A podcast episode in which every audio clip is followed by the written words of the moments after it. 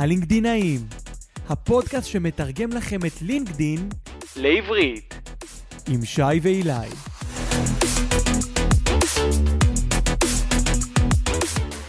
אילי, עוד פרק. עוד אחד, שי, ויש עוד המון. ויש עוד המון, אבל uh, הפרק הזה באופן אישי הוא ככה חשוב לי, אני חושב שזה אחד הדברים שאולי האנשים הכי מתקשים בהם בלינקדין, וזה בעצם כתיבה של תוכן.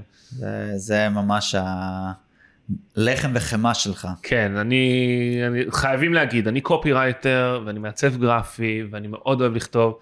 אני חושב שפעם עשיתי ספירה וכתבתי למעלה מ-שישת אלפים פוסטים בחיים, שזה המון. אבל אנחנו דווקא רוצים היום לפרק את העולם הזה של כתיבת תוכן ללינקדין, ולהסביר שהרגע אתם לא כותבים פה תוכן לפרסומת לטלוויזיה, אלא כותבים תוכן שהוא על עצמכם, או על חידושים מהתעשייה ודברים דומים.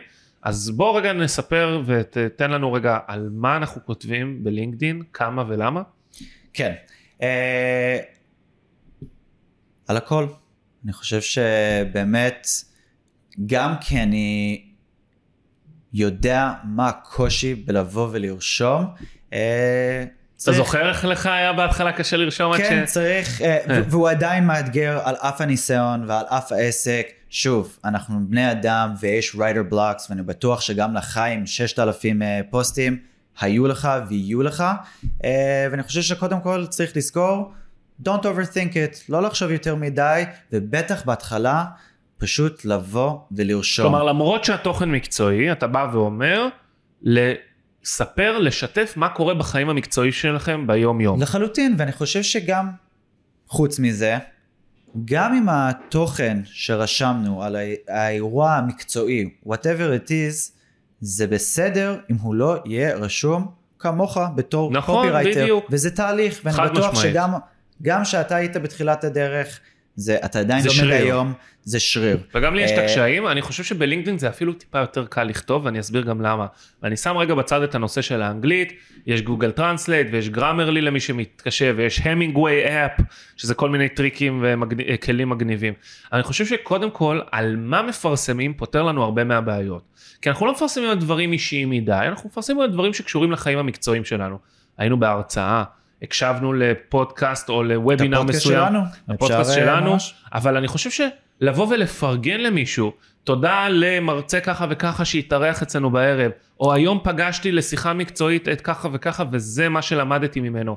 כשדברים נעשים בצורה כזאת, הם הרבה יותר אותנטיים, אפשר להתחבר אליהם, וזה הדבר, התוכן שתופס מאוד בלינקדין. אז בואו נדבר רגע על איך כותבים, כמה, מה הטיפים שלך בנושא? יפה. נתחיל בכמה. אני לא חושב שיש הגבלה לכמה. כאילו הקלישאה, אבל שלא כמות, איכות. כן, אם רוצים ממש להיכנס לטכניקה של לינקדין, אז לא מומלץ לפרסם יותר מפוסט אחד בטווח של ארבע שעות. כי זה דוחף את הראשון למטה, פוגע בחשיפה. כן, אבל אם עכשיו לרשום פעם ביום או פעם בשבוע, תרשמו כמה שיותר, בסוף זה יעזור לכם למותג, וגם תגוונו, יהיה לכם פוסטים על החיים האישיים שלכם, יהיה לכם פוסטים על החיים המקצועיים שלכם. עכשיו, כשאנחנו אומרים רק חיים אישיים, זה החיים האישיים שלכם בתוך העבודה, כלומר, איזה מרגש לעבוד פה, או, או איזה הישג מקצועי עליכם, וחיים מקצועיים זה אולי דברים עם קולגות, שיתופים של הארגון שאתם עובדים בו. כן, אבל גם באישי אפשר לדבר... שוב, על, על הניסיון, על הניסיון, אני, אני רוצה באמת לתת לכם את הביטחון, שזה לא רק לדבר על התפקיד. על, על התפקיד, כי אולי אין תפקיד עדיין, או אולי התפקיד לא הכי מעניין אתכם, ובא לכם את המותג שהוא עליכם, אז אפשר לדבר על החוויה, אפשר לדבר על איזשהו אתגר, אפשר ללמוד על הטיפים המרכזיים שלמדתם בתחום מסוים בשנה האחרונה, whatever it is, לא חסר דברים, זה, וזה חוזר לאיך שהתחלתי, פשוט תרשמו. יפה, אז בוא, בוא, בוא נפרק את זה לכמה דברים פרקטיים. בוא נתחיל, כשאנחנו רוצים לפרסם פוסט, קודם כל, מה לא מומלץ? אז יש לנו את האפשרות לפרסם עד תשע תמונות פר פוסט, אבל זה משהו שהוא טיפה פחות עובד בלינקדין, זה קצת דומה לפייסבוק, רק פייסבוק עושים את זה קצת יותר טוב. התמונות באלבומים, מה שנקרא, של מעלים מעל תמונה אחת, לא מסתדרים ממש טוב, אז אנחנו לא ממליצים לעלות יותר מתמונה אחת. איך אנחנו כן אבל?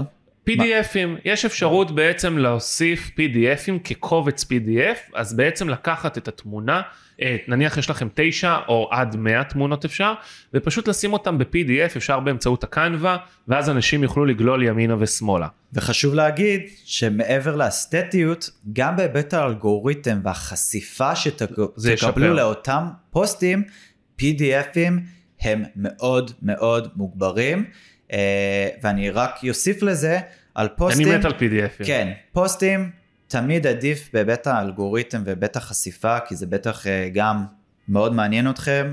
פוסטים עם תמונה יקבלו מפוסטים רק עם טקסט, ו-פי די אפים... יותר אינגייג'מנט, יותר חשיפה. יותר חשיפה, וה-פי די אפים גם יקבלו הכי הרבה אקספוז'ר וחשיפה מפוסט רגיל. בוא נדבר על וידאו. וידאוים זה כלי נהדר, כמו בכל רשת חברתית אחרת. יש אפילו מחקר שמראה שעד עד סוף שנת עשרים עשרים ושתיים, למעלה מ-שמונים אחוז מכל התוכן שאנחנו נצרוך, יהיה בוידאו. אנחנו כבר רואים את ההשפעה של טיק טוק. היה גם ניסיון של סטורי בלינקדין, אבל הם ביטלו את זה, לא הלך להם עם זה. אבל וידאוים רגילים... למה אתה חושב לא הלכת, שי? אני חושב שאנשים שנמצאים בלינקדין, אין להם זמן להתעסק בלהעלות סטורי. זה נתפס כאולי טיפה פחות מקצועי, ואני חושב שבניגוד לרשתות חברתיות אחרות, שבעצם רוב השימוש בהם הוא במובייל, בלינקדין זה שישים ארבעים לעומת תשעים עשר ברשתות אחרות. אבל אם נחזור רגע לוידאו, אז קודם כל ככל שהוידאו קצר יותר, הוא יצבור לכם יותר מעורבות וצפיות, אבל אפשר להעלות וידאוים עד עשר דקות בלבד. עכשיו נשאלת השאלה, מה קורה אם אני רוצה להעלות וידאו של מעל עשר דקות? אז יש שתי אפשרויות, או שידור חי, שעכשיו מתחילים לפתוח את זה לכל מי שרוצה, גם לפרופילים אישיים. פה אני אספר שבעצם אני הראשון בישראל שעשה שידור חי בלינקדין, בעמוד של המרכז הבינתחומי הרצליה, היה איזשהו כנס, קיבלנו אישור מיוחד, פתחו לנו את האפשרות, והם עשו איתנו טסט, והראשון בעצם בישראל לעשות שידור חי בלינקדין.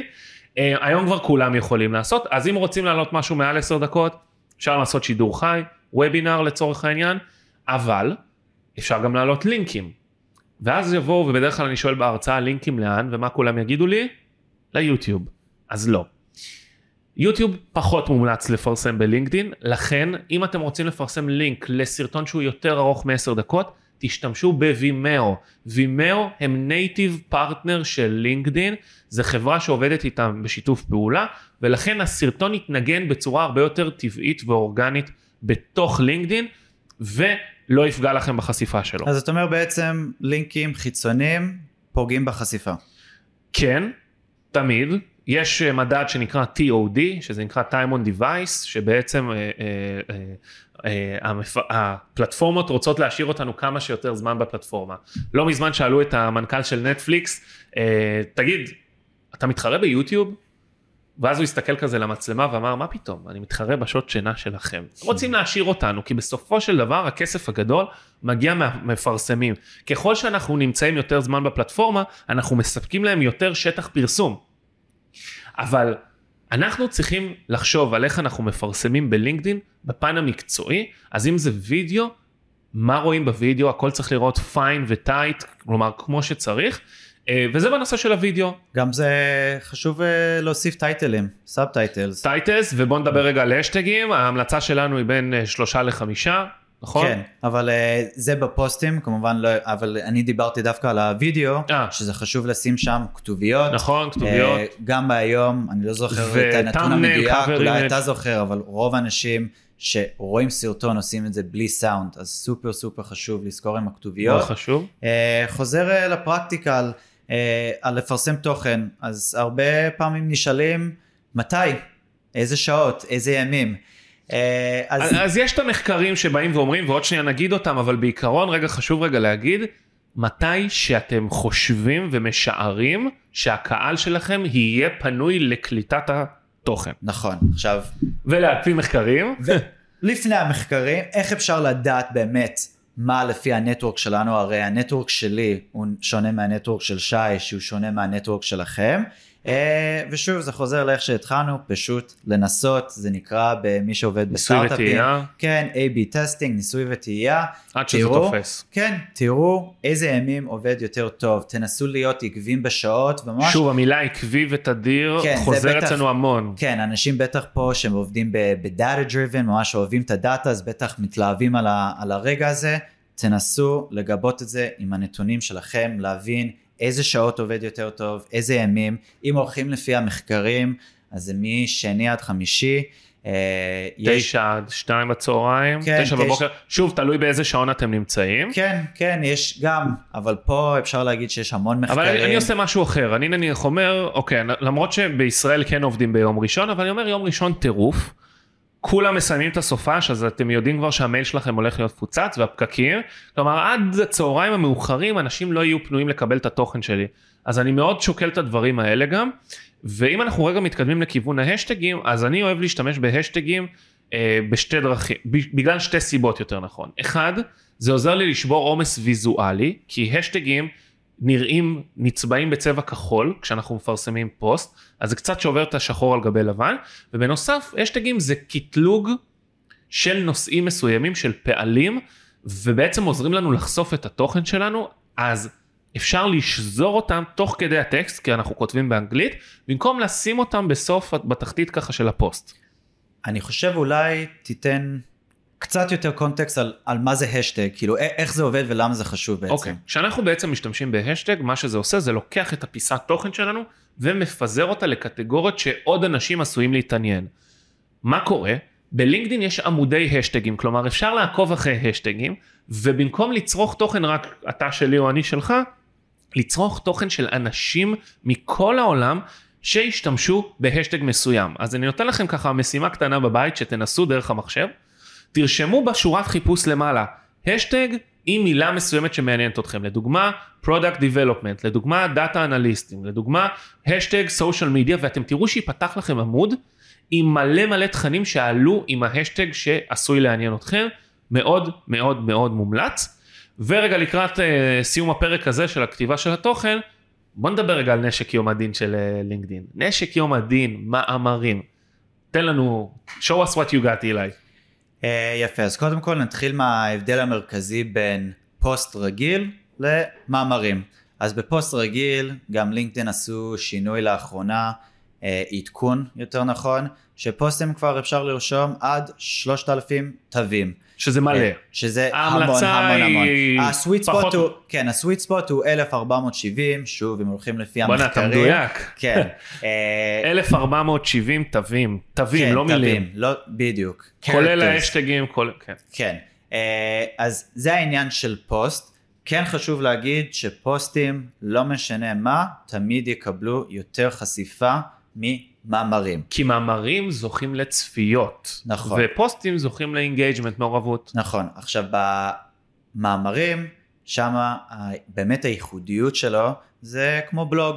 מי שמכיר מדיום, מי שמכיר אתרי בלוגים אחרים, אפשר לשים תמונות, אפשר לשים סרטונים, אפשר כלומר, לשים... לשתול אותם בתוך ממש, הטקסט, אותם בתוך וגם הטקסט. לעשות הבלטות בולד או איטליק, להטות או כותרות משנה או הייפרלינקים. ומה ש... מה שיפה זה שהמאמר יישאר לעולם, הוא בעצם נכנס לאינדוקס של גוגל, וממש ככל שהוא יגדל וככל שיהיה לו יותר S E O ויותר מילות מפתח ויהיה מאונדקסת בגוגל, ממש תוכלו לבוא ולחפש ולראות את זה בחיפושים הראשונים, וזה עוד דרך שאנשים יגיעו אליכם או לברנד שלכם. רק אחוז אחד מכל משתמשי לינקדין מפרסמים מאמרים, ולכן זו דרך נהדרת שלכם להבליט את עצמכם ולכתוב תוכן ברמה גבוהה על תחום העניין שלכם, וממש בתחילת השנה לינקדין הוסיפו את האפשרות שגם ארגונים, עמודים עסקיים יכולים לפרסם מאמרים. כלומר, אם יש לכם אתר שיש בו בלוג, אתם יכולים לקחת את המאמר ולהעתיק אותו לתוך לינקדין, לתוך המאמרים בלינקדין, וכמו שאילי אמר, זה יתאנדקס בגוגל. כלומר, אם אני עושה מאמר ל-How to create a podcast, לצורך העניין, ומישהו מחפש את זה בגוגל, הוא לגמרי עשוי להגיע למאמר שלי וללמוד עליי עוד הרבה יותר. אז אילי, תוכן זה עולם מדהים, אנחנו כותבים המון, אנחנו יכולים לדבר על זה עוד הרבה, אבל נראה לי עדיף להם להיכנס, להוסיף אותנו. אנחנו נחזור לזה בפרקים הבאים. אנחנו נחזור לזה גם בפרקים הבאים, אבל לבוא, להוסיף אותנו, לדבר איתנו, ולראות את התכנים שאנחנו מפרסמים. יש לנו המון תוכן, גם באתר, גם הספרייה התוכן שאנחנו בונים, גם המאמרים שאנחנו מפרסמים, בהמון נושאים. רק להתחיל. רק צריך להתחיל. אנחנו מחכים לראות את הפוסטים שלכם שם. ותשלחו לנו, אנחנו נשמח לראות. תתייגו אותנו, זה חשוב. אנחנו מאוד מפרגנים, נשמח לפרגן. אנחנו מאוד מפרגנים. אז אילי, שוב תודה על עוד פרק. תודה לך שאני נרגש. נתראה בפרק הבא. רוצים לשמוע עוד? חפשו אותנו בגוגל וברשתות החברתיות. נתראה בלינקדין.